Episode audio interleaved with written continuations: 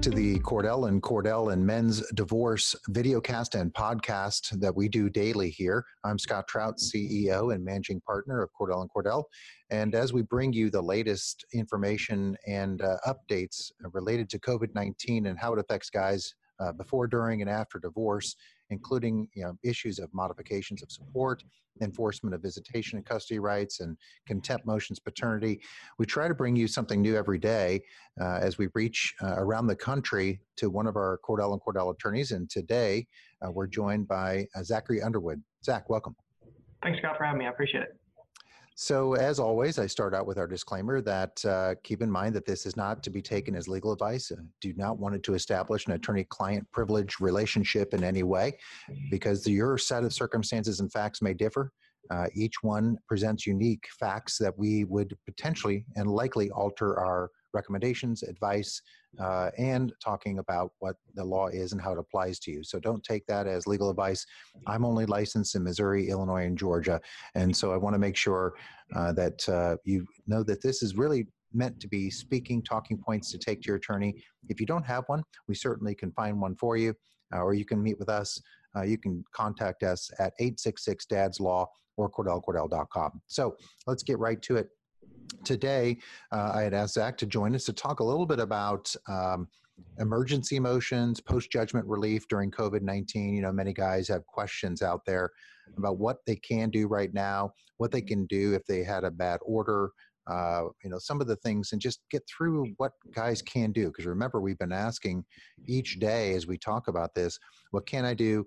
What should I do and what must I do? And so, Zach, maybe to start us out, tell us the status of the court system for you and can you file? What's going on? We know most around the country, the, the courts physically, the buildings are closed, but uh, can you file? What's going on? Yeah, so here in North Carolina, our courts are technically closed until June 1st, 2020. Um, but the, the clerk's office and, and, every county is open, so we are still allowed to file, which is important um, just for kind of moving your case along down the road. Because even though courts are closed for the next, you know, month and a half or so, that doesn't mean that work stops. We can still file proactive motions, and our courts are still open for emergency matters. So, so if you qualify for an emergency, or if your case is one of those cases that a judge believes is an emergency, we can get into court quickly. And North Carolina, we have a, a 10-day requirement for return hearings on emergency motions. So that means that we're going to get into court in front of a judge within 10 days. Yeah. You know, you talk about that emergency motion, and um, I talked about this last week, uh, especially during our live webinar, national webinar. And there was that case down in Florida where the ER doc uh, had custody of their child, and dad, obviously, they were divorced, they had a judgment in place, filed an emergency motion to transfer custody under the circumstances that mom was, by nature of her job, uh, exposing or perhaps increasing the chances that the child may test positive or may contract the virus. And so the court interimly, it just went ahead and changed custody. Now that that was placed on hold on an appellate order later on that next week. But taking those facts, is that the type of thing that guys are listening to right now where if they needed to, you know, seek to change custody based upon their facts or enforce custody rights or something, what is it you know that kind of gives them the notion that they can seek relief right now at least try to get heard. So our, our, statute provides that an emergency custody motion can be granted if there is a substantial risk of bodily injury to the child sexual abuse or there is a risk that the other parent's going to flee the jurisdiction so flee north carolina to some other state. So it's, it's a fairly limited basis here in north carolina. Um, I, I, can say, you know, if, if those facts were here in North Carolina, it, it's hard to say what a judge would do. Our judges are elected here, so you know I, I think that public pressure may influence them a little bit more. But what I am seeing a lot of is if there is a parent that is exposing their child, you know, not social distancing or, or, or not adhering to what they're supposed to be doing in this time period, that, that's a situation where we may want to talk about it. Um, what, what I'm telling my guys and what I think is most important is the emergency custody statute here in North Carolina, it's really judge specific. And so by that, that means it's county specific. So while in one county, I may tell a client, you know what, that's probably not a good idea. I don't think our judges are going to do it. That's not going to be the same for the next county over. And so it's really dependent upon your locality because those smaller counties, those judges aren't as busy mm-hmm. right now. They're more likely to be able to look at it the minute I walk into the courthouse and we might get a decision within 20 minutes, whereas the bigger counties, I might not get a decision until the next day. Yeah. You know, a lot of the questions that guys have been asking during our webinar and, and even uh, beyond that, where we ask them to email their questions, and you're listening right now, you know, encourage you to do that at coronavirus.cordelllaw.com. Um, it's one of those things where they say, hey, you know, uh, my wife, uh, her new husband or a boyfriend is positive, and she still insists on keeping our child in the home and not really uh, quarantining this child or keeping the child away. Is that the kind of thing? You know, I can think of all kinds of facts. You know, whether or not social distancing, as you suggested, going out in public, not wearing masks where appropriate. Are those the things, obviously, that if they were to come to you, you would say, "Hey, let's let's give it a shot." Uh, I think that rises to the level, especially in North Carolina again, it's really fact specific. You know, if mm-hmm. they're going to the grocery store and they're not wearing masks, probably not. No. Right. But but if their if their boyfriend or or you know significant other is positive for COVID, yeah, I, mean, I think that would be a situation where it makes complete sense because then you're you're very clearly exposing the child to a risk. Um, uh, we ended up not having to file an emergency in this case, but I have a client whose wife works in the intensive care unit in one of the hospitals here in in Raleigh, and she thankfully voluntarily relinquished custody so that my client could watch the kids while she's going through this. But if she had not, uh, that probably would have been a case we'd have to have a serious discussion on. Just temporarily, do we need to do this so that these children aren't exposed to somebody who's being exposed to COVID every single day? And that's right along the lines of that Florida ER doc. And, you know, I, I, I, kind of went and talked about this equal opportunity outrage. You know, they, they really, instead of making it about the facts, which is, as you suggest, really the situation that mom you know, in her job does just by nature place others in danger. They made it about mom versus dad, and it really isn't about you know a gender. It's not about the role you play. It really is about the facts and circumstances, and I think that's right on point in terms of what we see. You know, those are the things that guys should take action. One of the stupidest mistakes we talked about last week in our live webinar was inaction, doing nothing, just sitting around, uh, allowing this to continue, and then saying, you know, when this is all over, oh, by the way, this is what she did, and so I want custody. I think, wouldn't you agree that right now, what we're encouraging guys to do, and what you would too, is if you think there's something that you want to take action, get with a lawyer, have a phone or virtual conversation or consultation right now to really just explore what your rights are and what the recommendation would be. Absolutely. I mean, at the end of the day, if you if you sit down with one of us, we're going to give you the, the best advice we can, and we're going to give you honest advice. And so, if we tell you, you know what, this probably isn't an emergency, or, or you should not file that, okay. Uh, but you can sleep at night knowing that that you did it. Whereas if you, an, an emergency is necessary, not filing it is going to hurt you a lot more down the road than filing it. And, and these emergency motions, the the thing to keep in mind is is they're temporary.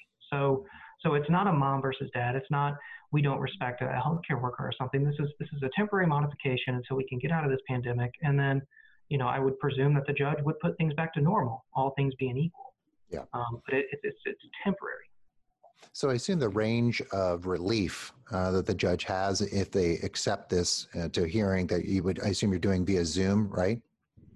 So uh, for emergency hearings right now, we're actually doing them in person. So I oh, wow. In-person emergency hearing last week. Um, it was not COVID related, but it, you know, mm-hmm. the courts are open for all emergency hearings. So even if it's not COVID related, we can still do it. But here in, in my locality, we're, we're still doing them in person.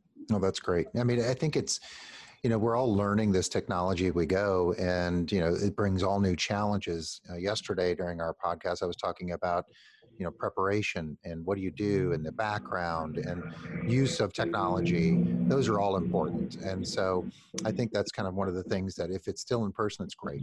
So in addition to these emergency you know uh, custody or emergency relief let's talk a little bit about post judgment relief uh, during covid. What is available to you up in north carolina in terms of post judgment relief that guys want to know about? So, so we have two primary motions that we would file. Um, Rule 59 and Rule 60. Rule 59 is a, a, motion for a new trial. Rule 60 is, is kind of a more catch-all motion to, to get relief from a judgment. But both of those, I think, are going to really become important over the next couple weeks and months, and we're already seeing it. Mm. So with the Rule 59, that's, that's a motion for a new trial. In North Carolina, you do have to file that within 10 days of entry of the judgment. But the important thing is that entry of a judgment is not when the judge makes the decision. Entry of a judgment is when that judgment is actually written down, signed by the judge, and file stamped, which usually happens months after you get your decision. So if you were in court in January and February before this all started, but your judgment hasn't been signed yet, you still can have you still have relief to request a new trial once that judgment is signed and file stamped by the clerk. And, so it is a hard deadline. It's a 10 day deadline. But if you don't have a judgment signed yet and it's just kind of out there still working its way around, that's something you can do. Um, Rule 60 is, is for once the judgment's been signed and you're kind of outside that 10 days, it's more of a catch all. And, the one area, and actually another attorney of ours in Wilmington, Stephanie Horton, was telling me about this case. Rule 60 provides that you can get relief from a judgment if at some point it becomes inequitable or it is no longer fair to enforce the judgment. And the case she had was her client had agreed to give a fixed amount out of his retirement as part of an overall equitable distribution.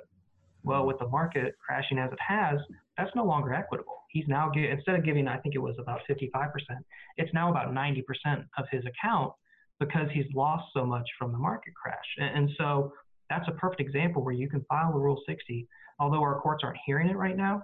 File it now so you preserve that motion because it does have a timeline on it and then whenever courts open back up, take it before a judge. And, and I do think judges are going to be entertaining these a lot over the next mm-hmm. couple months or maybe even a year.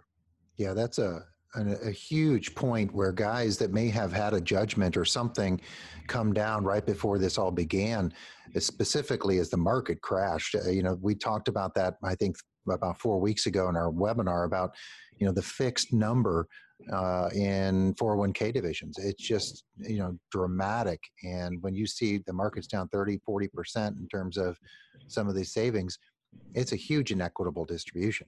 And yeah, uh, yeah go ahead. Yeah, and that just seems like a perfect place to file this Rule 60. You know, it, yeah. seems like what it would design to file. And, you know, if you don't file it and you miss out on that opportunity, I mean, you could be mm-hmm. missing out on saving yourself thousands of dollars. Right. And I think guys, what they need to do again, this this mistake that guys are doing, they think that because courts are, we use this word very loosely, closed, they think, oh, I don't need to do anything. Everything's suspended. You know, I don't need to take action. When it's all over, judges will understand. They won't understand. I mean, the point is, is that our obligation, your obligation, uh, we're still open. We need to get you to, you know, take action, defend your rights, prosecute your rights, and especially in like this, not just in North Carolina, but I, I know that this in Missouri and Illinois and Georgia, that similar rule exists. And we want guys listening now that if you think that this is something that you should be considering doing, or you look through your judgment and you think, gosh, this doesn't make any sense. It feels like it's not fair. What's going on here? And just have a consultation and we'll take rights. And we may not get to the hearing right now, but as you suggest, it gets it on file, right? Exactly. And the, the other thing to keep in mind is, especially here in North Carolina, our courts have been closed since I think March 13th. So that's two wow. and a half months of backlog that that's not going anywhere. And in a lot of our courts, they don't have the technological capabilities to do everything by video conference. So that means that two and a half months of the cases are just getting pushed out. So where I could get into court within three to six months normally, I'm now telling guys it's six to nine months or longer. And so the longer you wait, the, the more you're pushing this out because our timelines are worse than they were before. Well, and and so uh, I assume these aren't the emergency type of orders. They're just putting these back on the docket, right? And then they may be scheduled at some point when the courts reopen. Exactly. So so you file these motions now so that you can preserve that right, so that you have it on the books. And, and again, it's about the narrative. You know, showing the judge that you filed it back in April as opposed to August or September, six or seven months after you suffered the damage that, that's less persuasive to a judge than when you suffered the damage in April and you filed in April. That shows the judge that this was important to you and you acted upon it immediately. So we think about post judgment relief. I mean, I know that one of the questions last week uh, on the webinar was a guy who they got divorced just very shortly before COVID started, and really the the, the shelter in place order started coming down. But they lived in two states. You know, one lived in Tennessee, dad did and mom you know he moved from texas that's where mom is with the kids and i wonder i mean do you think that that's the type of post judgment relief that maybe they can't exchange the custody uh, we don't know what the future holds they can't put children on a plane anymore really safely um, I, I imagine maybe that fits within that narrative of maybe it's not necessarily fair and equitable anymore based on what we thought would be the norm moving forward Yeah, I think that's a good idea because I think in a normal circumstance, you'd probably file that under maybe a motion to modify or something. Mm-hmm. But a motion to modify has a different standard usually, at least in North Carolina. It's, it's a bigger burden to prove a motion to modify, whereas a Rule 60 doesn't have that same burden. So if, if that situation came before me, I would probably file both. Um, yeah. Because you can file a motion to modify, and, and if that's the way the judge wants to do it, so be it. But you do have this Rule 60 as well, which is a you know a different burden, probably a lesser burden for us to prove, so it's easier for us to get the relief. Yeah, that's great. Well, Zach, that's uh, outstanding information and advice, and to kind of make sure guys uh, take action and they, they do something now. Uh, you know, this is a new subject that we haven't talked about over the last six weeks, and I think it's extremely important. So, thanks for bringing it to their attention. Of course, I appreciate you having me on, Scott. So, as we've always said, you know, it's take action. Uh, it's now. Seek advice now. Uh, don't wait. Uh, it's more important to find out your rights, to defend your rights, to look at the judgment, to get the advice. And obviously, just taking what we said without seeking further advice is not the right action. It's seek that lawyer, find the person that just specializes or does family law that focuses just on one thing. Uh, and so, of course, uh, we know that there are many attorneys out there. We are as well. So if you need to go ahead and have a consultation to talk about the things that, that Zach just raised that are so extremely important, reach out to us at 866 Dad's Law or CordellCordell.com. encourage you to continue to tune in to our daily video and podcasts as we continue to bring you the latest information from around the country in terms of what's happening in each court because every court system seems to be taking a different process. Some are open in terms of, as Zach indicated, some hearings in person, uh, some are not, and they're just doing Zoom. So continue to tune into our daily podcast. Tune into our Thursday live national webinar, where we also bring you six attorneys, six Cordell attorneys from around the country.